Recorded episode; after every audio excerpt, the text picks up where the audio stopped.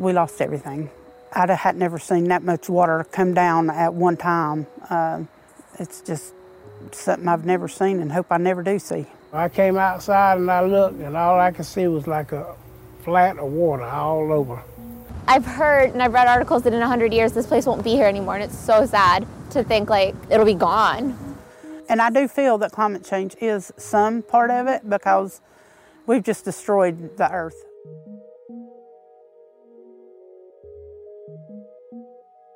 I North Carolina har platser som Fairbluff blivit en symbol för extremväder orsakat av klimatförändringar. Vilka platser kan överleva när det extrema vädret blir allt mer extremt? Välkommen till Studio DN Dokumentär.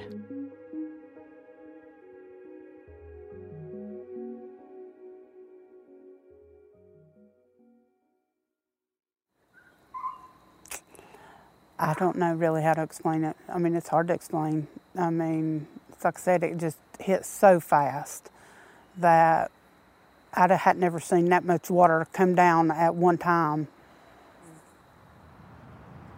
Massive flooding issues in western North Carolina. Floodwaters rushed through the streets, moving cars and knocking down walls. And evacuations took place. Det lät som tre åskknallar. Men det var vattenmassorna som dånade. Plötsligt steg floden i dalgångarna i byn Crusoe i den västra delen av North Carolina. Sandy Ledford fick fly ihop med sin man och sin 76-åriga mamma. It came on so fast and then it left and the devastation it left was just unreal. We just sat there watching everything. Uh, Det gick så snabbt så vi hann inte få med oss någonting. Vi bara satt där och såg hur allting bara flöt iväg mot floden. Bilar, träd, vattenberedare, allt. Det var fruktansvärt, säger hon. Sandy är en av många i den här byn som bor i ganska enkla hem, i trailers eller baracker, som mobila hem. Jag heter Karin Eriksson och jag är USA-korrespondent för Dagens Nyheter. De jag har mött i, i det här reportaget uppe i bergstrakterna i Crusoe eller nere på slätten i sydöstra North Carolina i en stad som heter Fair Bluff det är ganska fattiga människor, då lever de ganska enkelt. Men klimatförändringarna slår ganska brett. De slår också mot väldigt välmående turistorter. Skillnaden är väl hur man sen kan, kan försvara sig mot förändringarna och hur man kan, vad, vad man kan göra för att förebygga nya dagar av extremväder. Men, så att, så att vädret kanske drabbar alla men hur man kan, kan skydda sig mot det är väldigt olika. Det är ju också så att i södern finns några delstater som Louisiana, Mississippi och så vidare som är jätteutsatta och som är väldigt fattiga. Alltså då är det väldigt fattiga människor i USA som drabbas.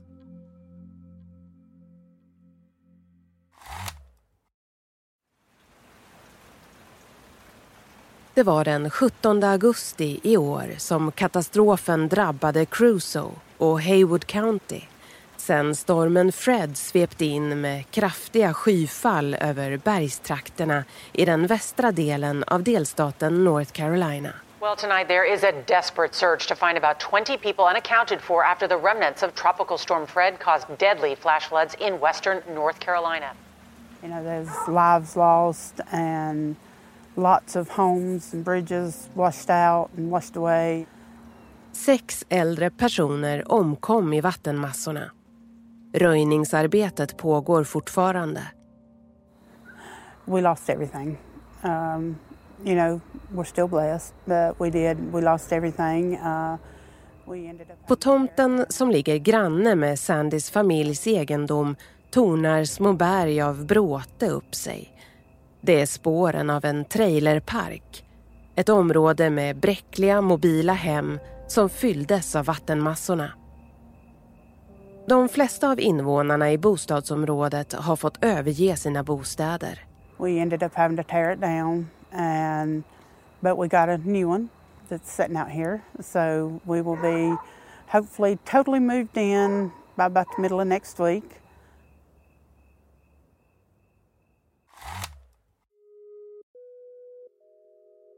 Det har alltid förekommit extremväder på den amerikanska kontinenten. Men det extrema blir allt mer normalt. Bara under sommaren 2021 påverkades nästan var tredje amerikan av katastrofer kopplade till olika väderfenomen. Som extrem hetta, torka, bränder, stormar, orkaner och översvämningar. Det visar tidningen Washington Posts analys av rapporterna från den amerikanska katastrofmyndigheten FEMA. Jag kan säga jag har suttit och tittat på rätt många undersökningar och rätt många kartor. Ibland får man nästan ställa frågan vilka områden är inte på sikt drabbade av klimatförändringar på den här kontinenten? Generellt när man talar om att kanske människor inte kommer kunna bo kvar i vissa områden, då kan man väl säga att det är delvis, alltså ganska mycket i södra USA där de stora problemen förväntas komma, till exempel med torkan, med bränderna, med eh, strand, med, med, med problemen vid kusterna. Florida är väldigt utsatt till exempel. Spåren av klimatförändringarna blir allt mer påtagliga i USA. North Carolina klassas ofta som en sårbar delstat på grund av kusten mot Atlanten där stigande havsnivåer och stranderosion utgör ett särskilt hot. Men häftiga skyfall och hårda vindar drabbar även bergsbyarna och slättlandet. Vi reser genom en delstat där många människor tvingas ställa sig svåra frågor vilka platser kan överleva? Vad är värt att rädda? De vet att katastroferna kan upprepa sig.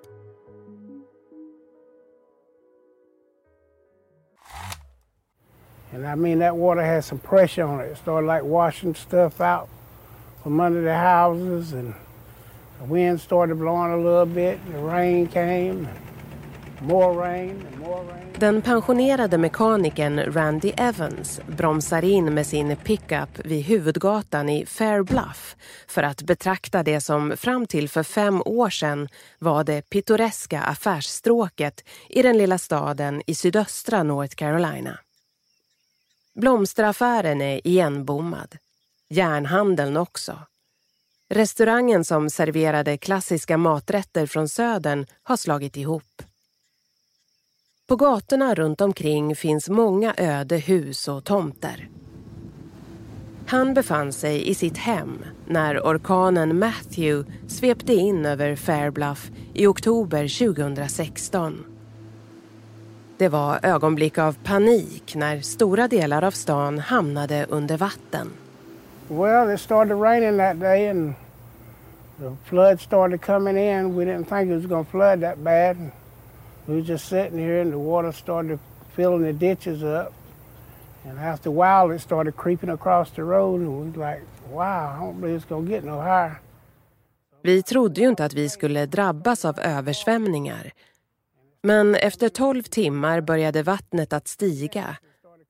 Och det var början på en helvetestid för oss i Fairbluff. Det var jättetufft i tre, fyra veckor när vi inte hade någon el. Randy Evans började reparera sitt hus. Men orkanen Matthew var bara början på prövningarna. Hösten 2018 slog orkanen Florence till med nya översvämningar. Det blev slutet för många av kåkarna i stan. So it took me about a year to rebuild. As soon as that year was up, I came back and was almost finished and it came back again. And then after that, I just really basically just gave up. Småstaden Fairbluff har blivit en symbol för den nya sårbarheten i USA. Uh, most of my neighbors are gone now. Nobody's around this right here but me. The house up there, the people staying in, they left. And this house over here, they left. And uh, the guy, the brick house over there, he he had just left right before the last flood came. He died, which nobody's been back in there. det här är en stad som kanske inte kan överleva eh, om utvecklingen fortsätter. Det var, precis som, som Randy så, så, fint beskriver, så har väldigt många tvingats lämna stan och det är efter att två orkaner, först 2016 och sen 2018, slagit till och orsakat återigen då stora översvämningar. Och det, det, här, det här skulle varje, liksom, varje kommunalråd i en svensk landsbygdskommun vet ju vad som händer när folk flyttar. Då tappar man i skatteintäkter, man tappar i bidrag. Så det här blir, påverkar en, en stad som Färblaf ekonomiskt väldigt mycket och det har gjort att de har haft väldigt svårt att komma igen. Så det som hände 2016 och 2018 i centrum är väldigt pittoresk Main Street i Färblaf. Den är bara helt övergiven. Alla butikerna är bara tomma. Det är, bara, ja, det är helt dött. Det är en liten spökstad kvar. Jättegullig liten, liten spökstad. För några månader sedan fick borgmästaren Billy Hammond besök av New York Times som ville skildra hur små tätorter i USA balanserar på randen av konkurs på grund av klimatförändringarna. Det är sant att den lilla staden inte haft råd att reparera byggnaderna i centrum. Skatteintäkterna och bidragen från delstaten krymper när folkmängden nära på halverats. We haven't give up and like I've, uh, the state has come in and, and has given us grant money and, and help. Vi återhämtar oss långsamt. Nu är vi uppemot 750 personer i stan, säger han. I konferensrummet bredvid kontoret har han stora skisser på den nya huvudgatan. Han tror att byggprojektet kan komma igång efter årsskiftet. Sen behöver han och hans medarbetare övertala nya affärsidkare att flytta in. Han är övertygad om att det kommer gå. And they say they, they want to come back to Fairblood. This is where they were born and raised and they love Fairblood. Han vill inte tänka på risken för fler orkaner. Vi tar det dag för dag och steg för steg. Vi ber till Gud att han ska skydda oss. we, we're taking it one day at a time and and we take it as it comes and people have been here for years and years they come back they like it here and they love it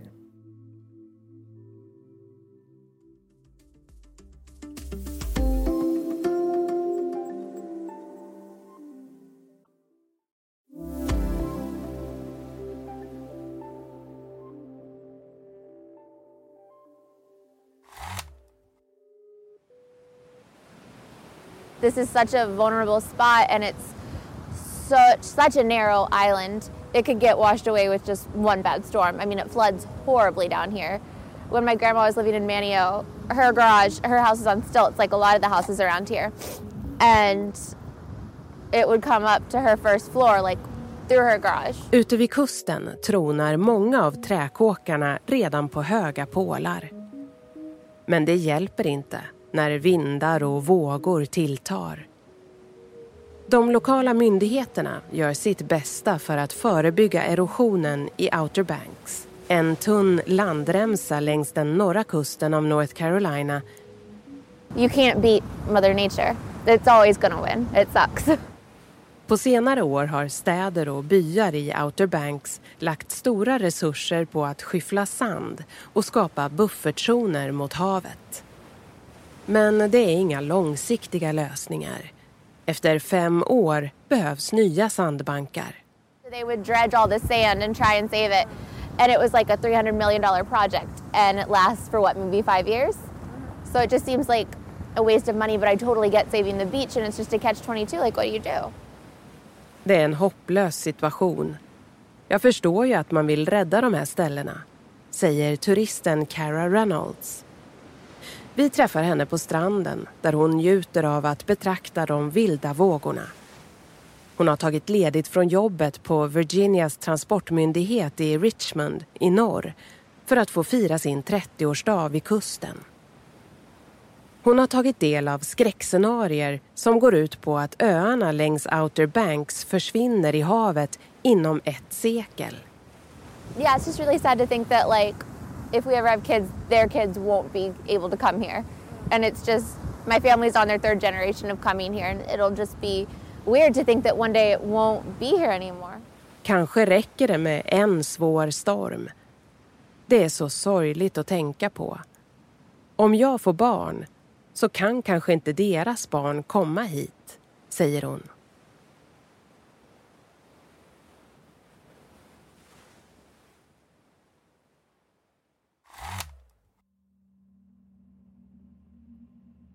En analys som presenterades i New York Times Magazine i fjol visar att flera miljoner amerikaner kan bli tvungna att lämna sina hem inom ett halvsekel.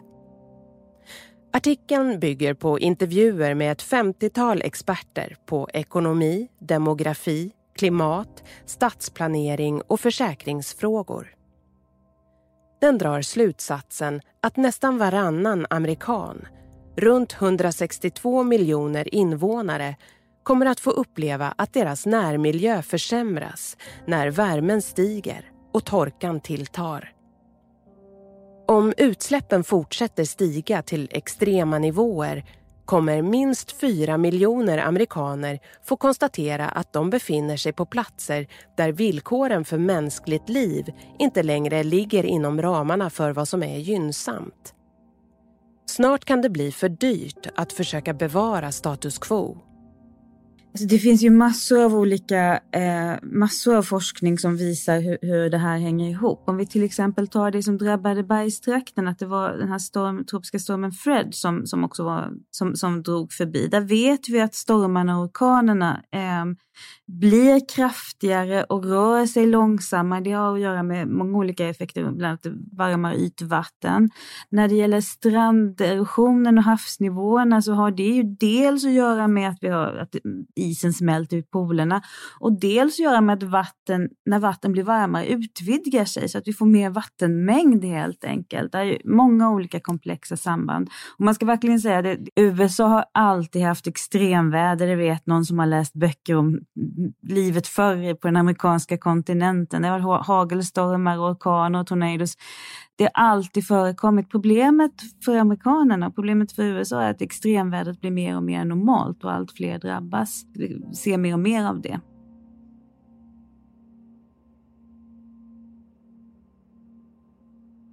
Sandy Ledford och hennes make har gjort sitt bästa för att förebygga nya naturkatastrofer. Deras nya mobila trailer anlände häromdagen. De har monterat den på lite högre grund och placerat byggnaden i en annan vinkel. De har inget annat val än att försöka återfå fotfästet i tillvaron, säger hon. Well, for one, this is family property, been here, you know, all my life and I really don't have no other property or, and really just can't afford to go anywhere else, but we've tried to take the precautions. Detta är vårt hem. Vi har bott här hela vårt liv. Vi har ingen annan egendom och vi har inte råd att flytta någon annanstans, säger hon. Hon har mer förtröstan än resignation i rösten. Precis som många andra som vi möter i North Carolina hämtar hon kraft i sin kristna tro. The Bible says that uh, coming towards the end of time, you're going to see things happen in diverse places. There'll be flooding, there'll be, you know, earthquakes, there'll be mudslide, you know, there's going to be all kind of stuff that's going to happen. Bibeln säger att när vi närmar oss den yttersta dagen så kommer vi att få se olika saker. Det kommer att bli översvämningar och jordbävningar och jordskred på platser som aldrig drabbats tidigare, säger hon. Hon tycker att det som hon läst i skriften hänger ihop med vad forskarna säger om den globala uppvärmningen. And I do feel that climate change is some part of it because we've just destroyed the earth, you know. Jag känner att klimatförändringarna är en del av detta. Vi har förstört jorden med alla kemikalier och utsläpp. Det som står i Bibeln är samma sak som vetenskapsmännen säger. Randy Evans är inne på liknande tankegångar. Jag tror att det ligger en hel del i det som forskarna säger om hur havet stiger och glaciärerna smälter. Vi hör om bränderna och torkan. Men vi får ha lite tro och hoppas att vi överlever. Fair Bluff är en fin stad. You know, it's gonna be more flooding. and there's bli to be fire. You just tro. have a little faith, you know, and uh, make sure that, you know, you prayed up and be right with Jesus if he comes to get you.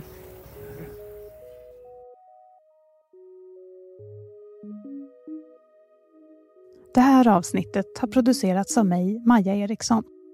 Exekutiv producent var Sabina Marmelakai. Reportaget gjordes av DNs USA-korrespondent Karin Eriksson i samarbete med DNs fotograf Lotta Herrelin. Redaktör var Maria Stengård. De medverkande var Sandy Ledford, Randy Evans, Cara Reynolds och borgmästaren Billy Hammond. Klippen från tidigare Studio DN var producerade av Palmira Kokarimenga och Karin Eriksson var intervjuad av Ylke Hulago. Berättarrösten var Susanna Levenhaup från Beppo ljudproduktion. Ljudtekniker var Patrik Miesenberger och musik från Epidemic Sound. Ljudklipp från CBS News och CBS 17. Det här var en produktion från Dagens Nyheter och Bauer Media.